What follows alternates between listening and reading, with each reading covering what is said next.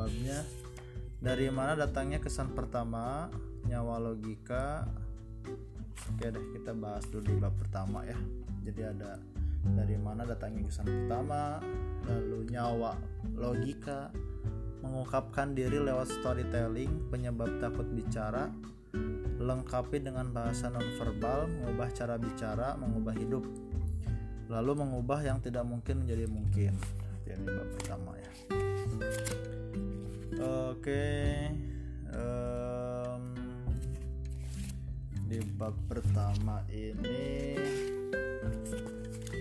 dari mana datangnya kesan pertama? Nah ini ucapan yang membuat ilfil saya bingung rasanya saya tidak kurang suatu apa pun tapi selalu saja ditolak wanita saat kencan Pekerjaan saya bagus, hubungan dan teman pun tidak ada masalah. Namun mengapa saya tidak bisa memikat hati lawan jenis?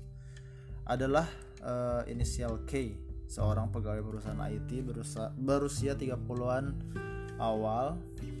Perusahaan tempatnya bekerja merupakan perusahaan terkemuka dan terbaik di bidangnya. Namun ia gelisah. Ia bekerja di tempat yang berfokus pada penelitian dan pengembangan sehingga tidak punya banyak waktu untuk bergaul dengan lawan jenis.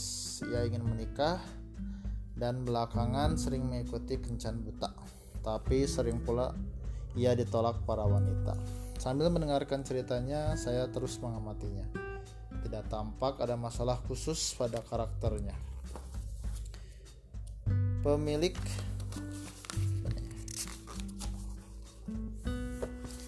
Pemilik sifat biasa yang dapat ditemukan di mana pun, namun kebanggaan terhadap dirinya sendiri sangat luar biasa dari segi akademis, pekerjaan, keluarga, dan kondisi fisik.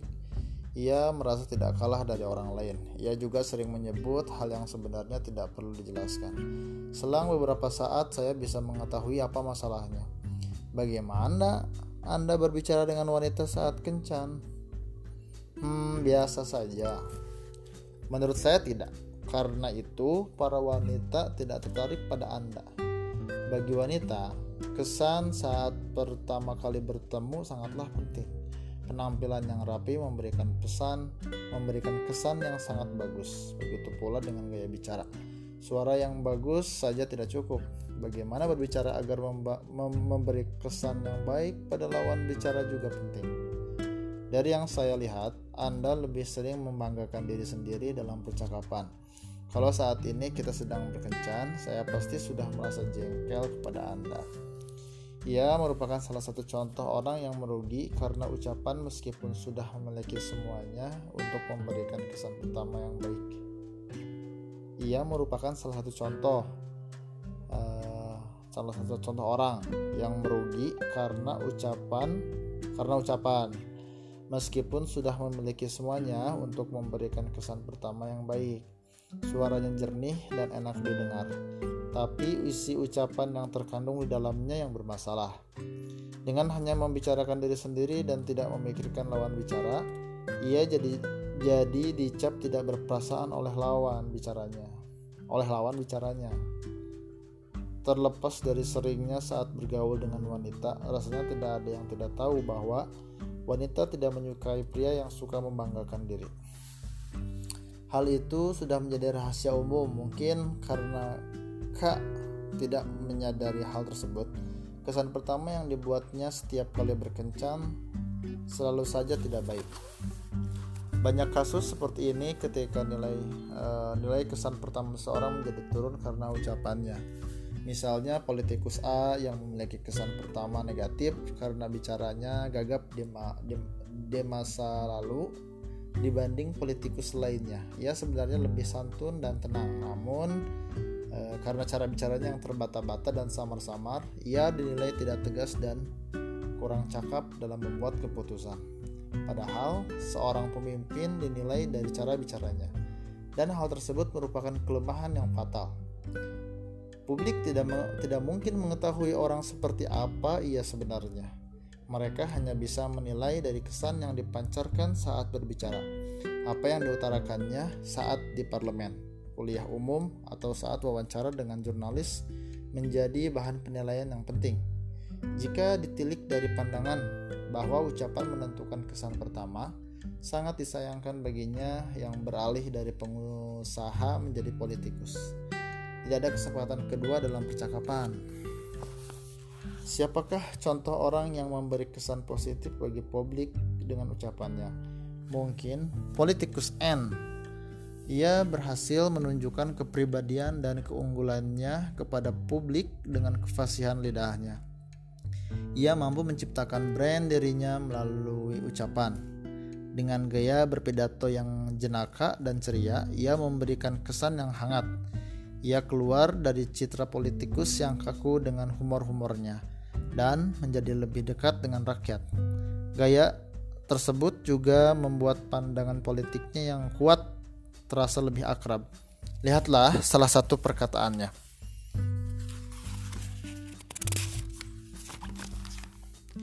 Sekarang ini, bila menjelang waktu pemilu, banyak ikan yang bermunculan tiba-tiba.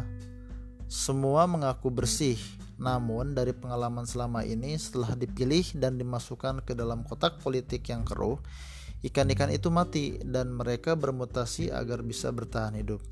Selama 50 tahun, kita terus-menerus makan samgyeopsal, babi panggang, dari satu alat pemanggang yang kini telah menghitam. Kini saatnya kita mengganti pemanggang itu. Bagi seorang politikus, senda gurau bisa menjadi faktor yang merugikan, namun ia merangkulnya dengan baik, sehingga ia yang tadinya bukan siapa-siapa dalam sekejap berdiri tegak menjadi politikus idola. Jika berbicara soal ucapan yang menarik, kita tidak bisa melupakan penyiar Lee dengan teknik merasa sponsnya. Teknik teknik narasi sponsnya, ia memberikan kesan seorang bibi hangat, bibi yang hangat. Seorang penyiar umumnya harus bisa berbicara dengan lugas dan logis. Namun perlu sesuatu yang lebih dari itu untuk bisa membedakan seorang penyiar dan penyiar lainnya. Lee Gemhe memiliki pesona untuk membuat lawan bicaranya merasa nyaman. Ia hanya berbicara seperlunya dan lebih banyak mendengar penuturan lawan bicaranya ia seakan mampu mendekap seluruhnya, baik ucapan maupun emosi lawan bicaranya. Ia memberitahukan trik berbicaranya seperti berikut. Pertama, tatap mata lawan bicaranya. Tatap lawan tetap tatap lawan bicara. Bintang tamu akan mengungkap apa pun yang ia sembunyikan bila merasa penyiar ini berusaha untuk mendengarkan dan memahami ceritaku. Jika sudah demikian, dialog dengan bintang tamu akan berjalan dengan lancar. Dari sini kita tahu bahwa bukan tanpa alasan Le Gemhe disebut sebagai Oprah Winfrey-nya Korea Selatan. Menurut sebuah statistik, persentase sebuah perusahaan memilih pegawai baru karena kesan pertama mencapai 66%. Adapun waktu yang dibutuhkan untuk menentukan kesan pertama seseorang berturut-turut adalah satu menit, 5 menit begitu melihat, 3 menit, dan 10 menit. Dapat diketahui bahwa ucapan singkat merupakan faktor yang sangat penting dalam menentukan kesan pertama. Dengan demikian, kesan pertama sangatlah penting dalam sebuah uh, pertemuan. Tidak apa-apa kali ini tidak memberikan kesan yang baik. Uh, pertemuan berikutnya kan bisa. Adalah anggapan yang salah. Sebab janji untuk bertemu berikutnya hanya bisa terjadi jika Anda telah memberi kesan yang baik sebelumnya dan telah membentuk sebuah hubungan. Oleh karena itu, persiapkan sebaik-baiknya untuk memberi kesan pertama yang positif. Paras, dan danan pakaian dan gaya rambut yang baik memang tidak bisa diabaikan. Namun, tidakkah Anda melupakan ucapan yang sebenarnya begitu penting? Ucapan adalah sarana penting untuk melihat seseorang secara keseluruhan. Melalui ucapan, kita memperoleh kesan baik dari lawan bicaranya dan dapat menunjukkan sisi menarik diri kita uh, kepada lawan bicara.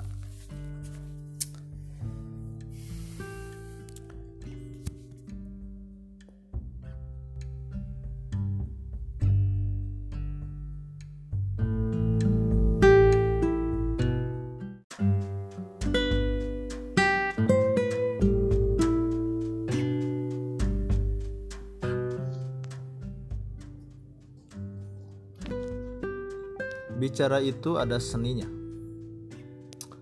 Tahukah Anda bahwa berbicara itu ada seninya?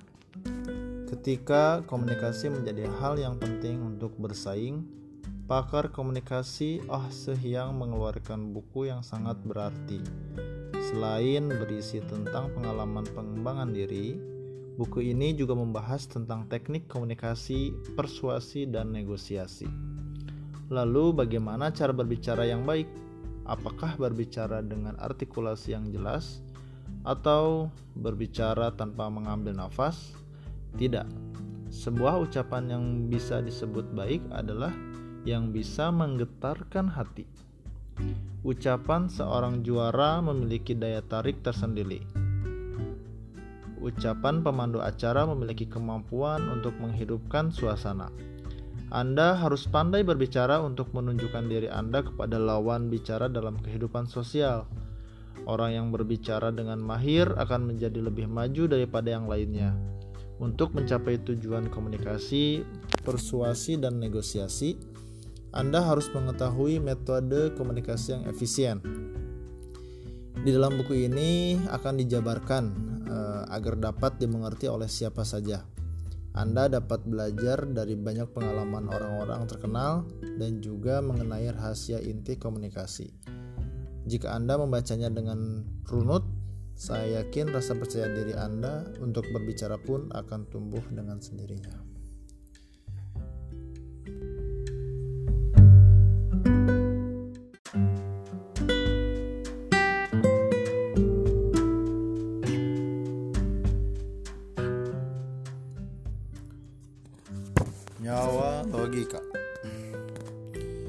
Ucapan logis merupakan dasar. Saya tidak percaya diri saat berbicara. Bagaimana caranya agar saya pandai berbicara? Seorang mahasiswi yang bermimpi ikut kontes kecantikan mendatangi saya. Ia memiliki tubuh dan wajah yang menarik. Terlebih, tidak tampak ada masalah berarti pada cara bicaranya. Suaranya halus dan stabil. Masalahnya terletak pada alur bicaranya yang berantakan Sepertinya ia tidak terbiasa berpikir secara logis, sehingga ucapannya terdengar tidak berkesinambungan. Hal seperti ini akan memberi nilai yang buruk dalam kontes kecantikan. Para juri mempelajari dan menilai kontestan dari cara berbicaranya. Ucapan logis dan cerdas akan mendapat nilai yang tinggi. Ucapan mencerminkan keadaan seseorang apa adanya. Eh, kita dapat langsung mengetahui apakah seseorang itu logis atau tidak hanya dengan berbincang sebentar dengannya. Oleh karena itu, berbicara yang menunjukkan pada pola pikir logis harus dilatih. Mari kita lihat uh, sebuah paragraf dari buku Logical Thinking uh, Know How Do How dari HR Institute.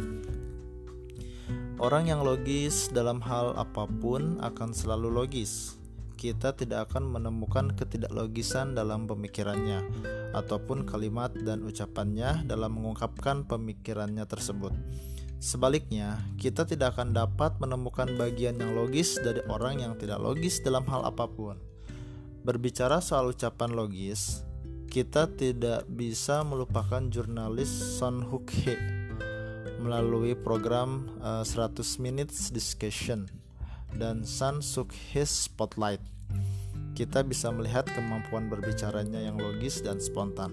Ucapannya yang tajam juga tampak dalam wawancara via telepon dengan aktris Brigitte Bardot mengenai daging anjing.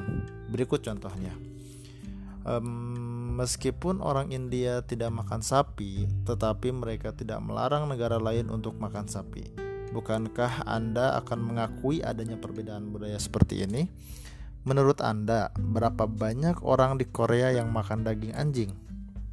Dalam kalimat pertama, kita mendengar soal budaya India yang sudah terkenal. Alasan ini menjadi dasar yang kuat untuk membujuk seseorang mengakui perbedaan budaya.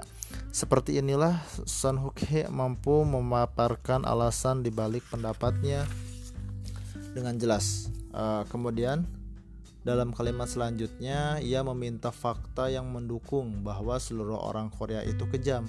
Ia menekankan untuk tidak melebih-lebihkan tentang sebagian orang Korea, uh, sebagian orang Korea yang makan daging anjing. Ketika ia menjawab dengan sistematis, logis, dan tenang seperti ini, Bridget Bardot uh, Bridget Bardot lah yang kesal dan menutup telepon secara sepihak.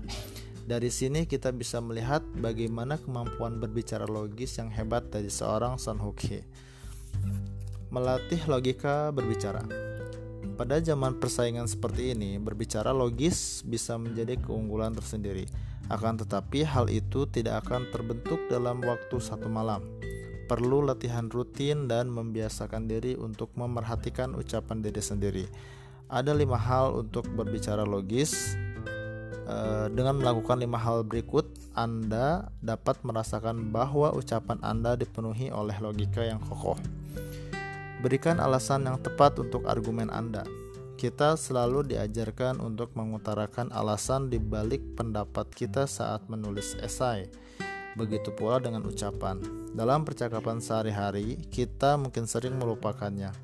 Hal ini karena kita tidak terbiasa menerapkan pola pikir logis dalam kegiatan sehari-hari. Perbedaan antara pendapat yang beralasan uh, dan tidak beralasan bagaikan bumi dan langit. Kita ambil contoh seseorang uh, seorang mahasiswa yang ingin jalan-jalan ke Eropa dan meminta izin kepada orang tuanya. Jika ia hanya mengulang-ulang pendapatnya, maka akan sulit untuk menggerakkan hati orang tuanya. Uh, lain halnya ketika ia bisa menyampaikan alasannya. Izinkan aku untuk pergi backpacking ke Eropa satu bulan saja uh, pendapat. Apalagi di era global seperti ini, penting untuk memperluas pengetahuan dan nanti pun saat melamar kerja bisa dimasukkan sebagai salah satu pengalaman. Alasan. Uh, jika sudah begini, orang tua mana yang akan melarang anaknya jalan-jalan ke Eropa, terutama dunia kerja? Karyawan yang mampu menyampaikan alasannya dengan baik pasti akan disukai oleh atasan. Yang kedua, hindari lompatan logika dan melebih-lebihkan. Hanya karena sebagian orang Korea suka makan daging anjing, kita tidak bisa menyimpulkan bahwa seluruh orang Korea itu kejam. Kita harus ingat untuk uh, tidak mengeneralisasi sesuatu hanya dari contoh yang kecil. Kita juga harus berhati-hati terhadap lompatan logika. Dalam pepatah Jepang ada ungkapan jika angin berembus maka toko uh, toko bak akan laris. Uh, saat angin berembus, banyak debu beterbangan sehingga orang-orang akan pergi ke pemandian umum. Tetapi karena kolam di pemandian umum sedikit, maka pesanan atas bak mandi akan menjadi banyak. Meskipun terdengar masuk akal, tetapi kita tahu bahwa hubungan antara antara angin bertiup dan toko bak laris uh, ini sangatlah jauh. 3. Konsisten dalam bersikap. E, saat kondisi argumen kita lemah, kita akan jatuh ke dalam kontradiksi dan posisi yang membingungkan, sebab e, kita akan mengeluarkan argumen baru yang berbeda dengan apa yang sebelumnya kita ungkapkan. Oleh karena itu, kita harus memiliki sikap konsisten dengan pendapat kita dari awal hingga akhir. 4. Gunakan kata-kata sederhana. Ada orang yang suka menggunakan bahasa Inggris, karakter Mandarin atau istilah-istilah tinggi yang hanya diketahui dirinya sendiri seolah-olah ia paling tahu segalanya. Alih-alih membantu dalam menyampaikan pendapatnya, hal ini justru akan membuatnya menerima penolakan dari lawan bicara. Ingatlah bahwa ucapan yang sulit dimengerti adalah penghalang komunikasi. Yang kelima, eh, tetap tenang. Kita dapat menemukan orang-orang yang sentimental saat berbicara dalam acara debat di televisi mereka sering kali melontarkan perkataan-perkataan yang tidak berhubungan dengan topik pembicaraan. Contohnya, mencari kesalahan untuk menyerang secara personal.